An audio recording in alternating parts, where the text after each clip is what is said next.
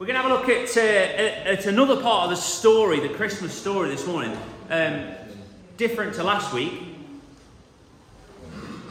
in so many ways, because last week we had a look at Mary. And this week we are looking at Joseph. So we began the Christmas journey to Bethlehem. We saw the angel Gabriel appear to Mary. She was pledged, if you remember, to be married to Joseph. And when the angel told her, God was going to give her a child by the Holy Spirit, who she would call Jesus. He would be, the Bible says, great and be called Son of the Most High. And I asked last week, and we sort of alluded to Joseph, but what about Joseph, her husband-to-be? This would be the most awkward and controversial situation for everybody concerned, would it not? It would be horrendous. We've got to remember that these are real people, and this time, these moments would have been extremely difficult. Mary has listened to what the angel has told her. She's accepted God's word and by faith trusted that he's got it in hand. But Joseph, well, he must have been, quite honestly, at the first news from Mary, he must have been devastated. Because how do you believe something like that? How do you believe something like that? The only time in history that this story could actually be accepted, he would be absolutely devastated. How do you even process the news that Mary is going to do this, to give birth to a son that is not his? And Mary saying, it's from the Holy Spirit because God has met with me. How does he begin to deal with the situation? Well, let's have a look. Matthew chapter 1, 18 through 25. The Bible says this. This is how the birth of Jesus, the Messiah, came about. His mother Mary was pledged to be married to Joseph. But before they came together, she was found to be pregnant through the Holy Spirit. That's as far as we got. It says, but Joseph, her husband, was faithful to the law and yet did not want to expose her to public disgrace. He had in mind to divorce her quietly. That's an incredible verse, to be quite honest. But after he had considered this, an angel of the Lord appeared to him in a dream and said, Joseph, son of David, do not be afraid to take Mary home as your wife, because what is conceived in her is from the Holy Spirit. She will give birth to a son, and you are to give him the name Jesus, because he will save his people from their sins. All this took place to fulfill what the Lord had said through the prophet. The virgin will conceive and give birth to a son, and they will call him Emmanuel, which means God with us. When Joseph woke up, he did what the angel of the Lord had commanded him. And he took Mary home as his wife, but he did not consummate their marriage until she gave birth to a son, and he gave him the name Jesus. Let's pray. Heavenly Father, we just want to thank you for your word this morning, and we pray, Lord God, that you would speak through me, you'd speak through your word, that, Father, we would see more clearly this morning your wonder and your beauty, that, Father, we would understand the complexity of what you've done in order to bring these two lines together to bring out the perfect, to bring out God with us, Emmanuel. And we pray, Lord, that you would just bless us now. We ask these prayers in Jesus' precious name. Amen. So first of all, we've got to ask the question, who is Joseph? If somebody was to ask, who are you? We have a brief summary, don't we, of who we are. You may not have thought about it, but if you think about it, you have a brief summary of who you are. But the truth is about Joseph, he is, well, a nobody. You may have the same description. I know I do. A nobody from nowhere, essentially. He is a carpenter or a stonemason. But the Bible says that he's from the line of David. And that's really important because the line of David gets us to the town of David, which is, of course, not Nazareth. It's Bethlehem. And that is massively important for the story and for the accounts and for everything that God has set in motion. Also, we know clearly as we read the word that he is a faithful Jewish guy who clearly loves and respects his future wife, Mary. And verse 19 really alludes to all of that. I'm not just plucking that out of the air. It says, because Joseph, her husband, was faithful to the law, so he was an honourable Jewish guy, and yet he didn't want to expose her to public disgrace because he respected her and he loved her. He had in mind to divorce her quietly, which is right according to the law. But Mary, as far as the world would see it, was completely and utterly out of order. We can conclude from his reaction that Joseph was certain that something had gone off. He was disappointed. And he just wanted to go about his life from this point as quiet as possible. You can imagine in reality for Joseph that this would have been a huge decision for him. Immense, so difficult for him to comprehend. But listen, we've got to go into, and forgive me here because I don't want you to switch off when I say the word genealogy. But let's go into it just a little bit because I want to pull something out that you may or may not have ever seen before. Because of some pretty bad sin a lot of years ago, prior to this moment here, from a guy called Judah, Joseph was indeed a nobody instead of, are you ready for this? Instead of being the king who was sitting on the throne currently.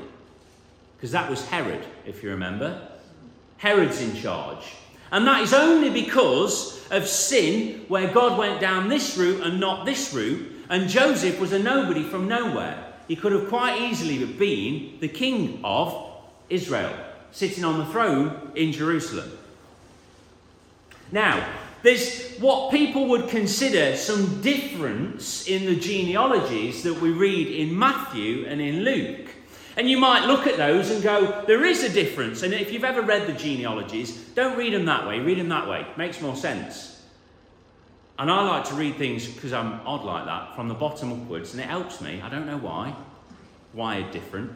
But read them backwards and you go, oh, now I get it. Because otherwise, it doesn't make sense to you. Anyway, but as you read through the two genealogies, we get to this point in both Matthew and in Luke, where one goes from David to Solomon, and that's Joseph's line, and one goes from David to Nathan, who was also David's child, goes from David to Nathan instead of David to Solomon, and that is Mary's line. So Mary and Joseph were lineage apart from each other, but their lineage is going to come to a crescendo. It's almost like somebody was outside of the picture, making sure that the picture got to where it needed to get. Do you remember the tapestry illustration? From the back of it, it looks a mess. There's sin over here. Judah's made a mistake. The lineage goes through Judah and gets us to a point where we're in a bit of a mess, as we'll find out with Joseph.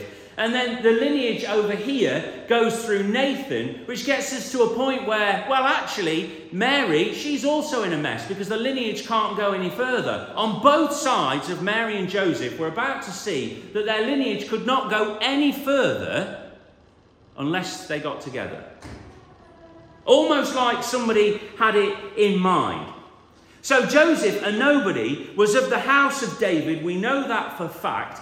But the line that God had sent Joseph from was from a line that was cursed. Way back in Jeremiah 22, verse 28 through 30, there's a guy called Jehoiakim. And the Bible records for us that God has said that none of your descendants, you'll be childless. Not in the sense that you won't have any kids, but none of your descendants will ever get on the throne of David. Ever. And that is what God said. So do you know what that means? Joseph comes from that line. He comes from that root, as Matthew has picked out. So Joseph's in a mess, because Joseph can't ever get to the point where God intends him to get. And then Mary, also a nobody, was from the same line, the line of David, but that came from Nathan, so the other son. And Nathan's line is uninterrupted by a curse, but of course Mary's female. Mary had no other siblings that the Bible records for us, so we can only assume, and of course that makes the whole pyramid work, that Mary was an only child, and the lineage can't go through a daughter. So essentially, Mary's parents, it would stop there. And Joseph, he's never going to get to a point because the lineage is cursed. So he can't get any further. What Joseph needs to do is inherit a lineage that he couldn't possibly ever attain. And as he marries Mary, all of a sudden, he receives all of the inheritance and the lineage that comes from Mary's father, who is of a line that's uninterrupted by a curse, who is of a line that's still of the house of David. Of course, it goes then through the man, but without Mary, this doesn't happen. You see how God has made two lines which seem completely worlds apart get to a point where it can't go any further.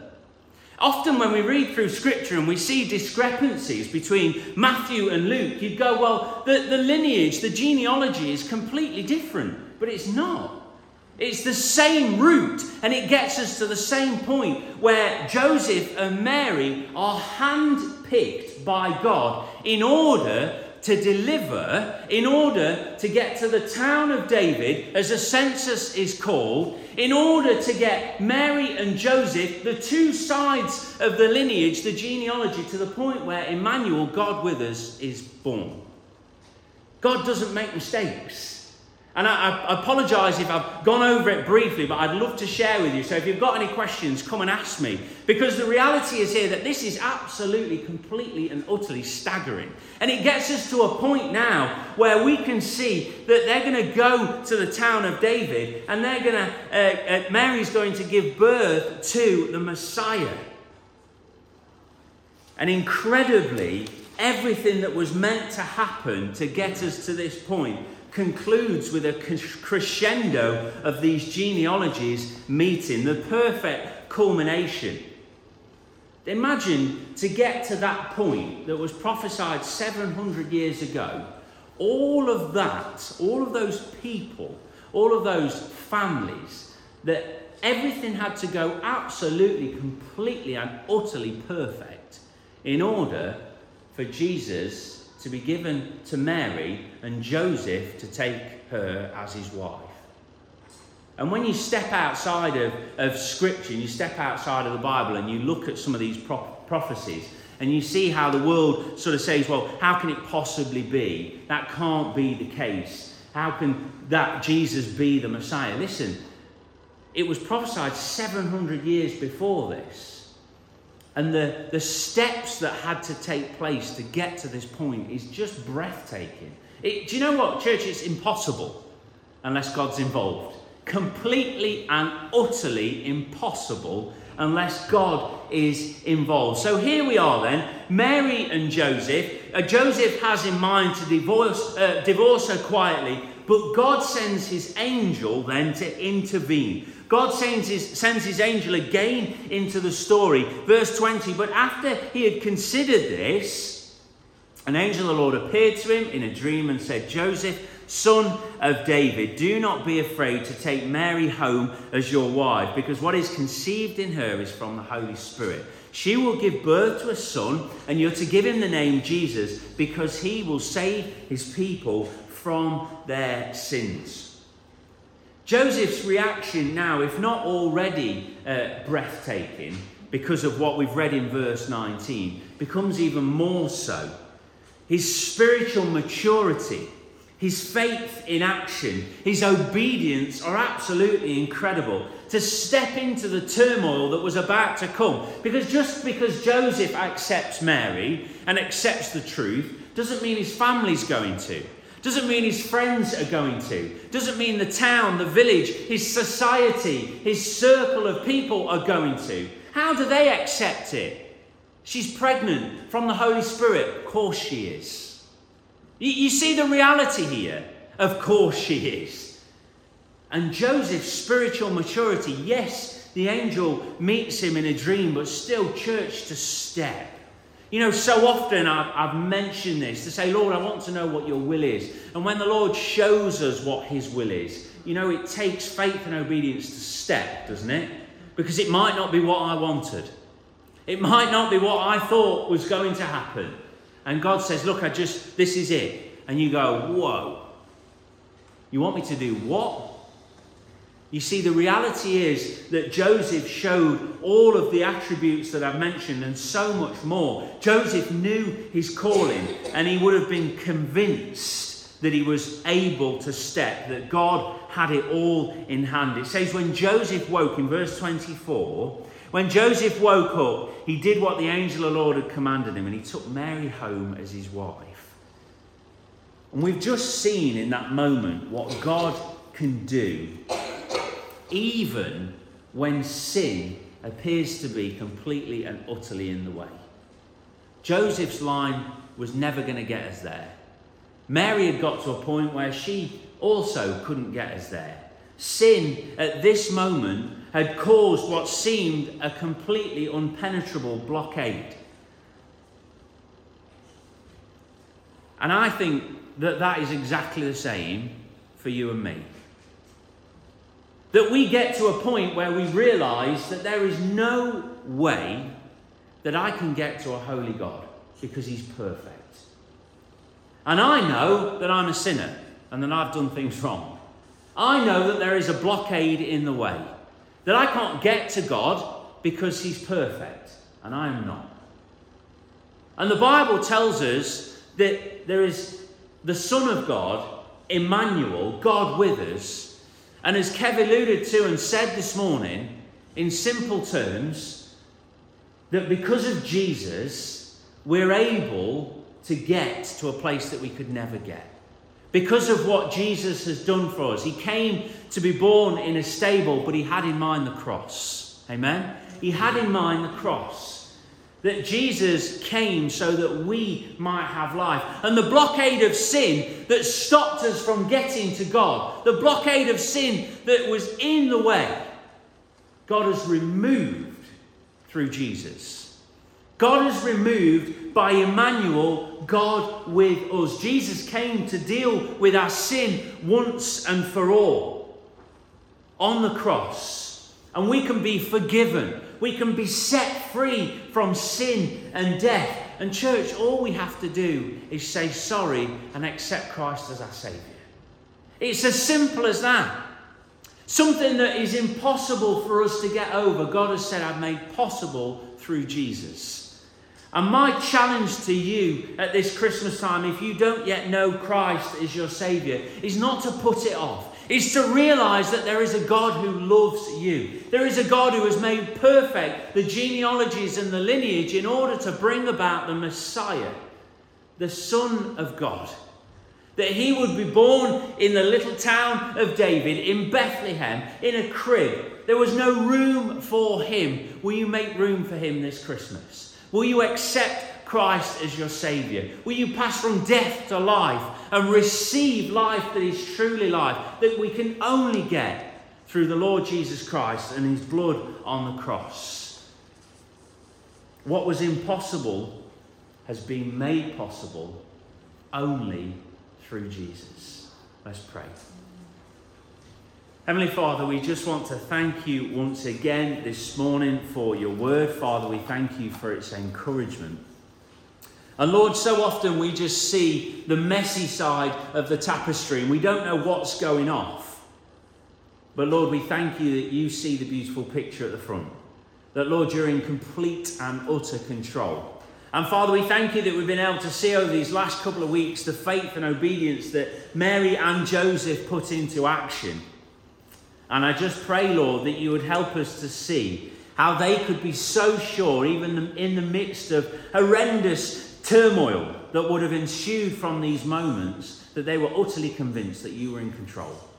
And they were willing to step in faith and obedience. And we pray, Lord, that you might just help us to think on that, to reflect upon that. And we pray, Lord, for those this morning that don't yet know you as Lord and Saviour, that your Holy Spirit might move, that lives might be changed. Father, where your gospel has been preached and will be preached today up and down the country and throughout the world, we pray, Lord God, that lives might be changed. We ask all of these prayers in and through our Saviour's precious name, the Lord Jesus Christ. Amen.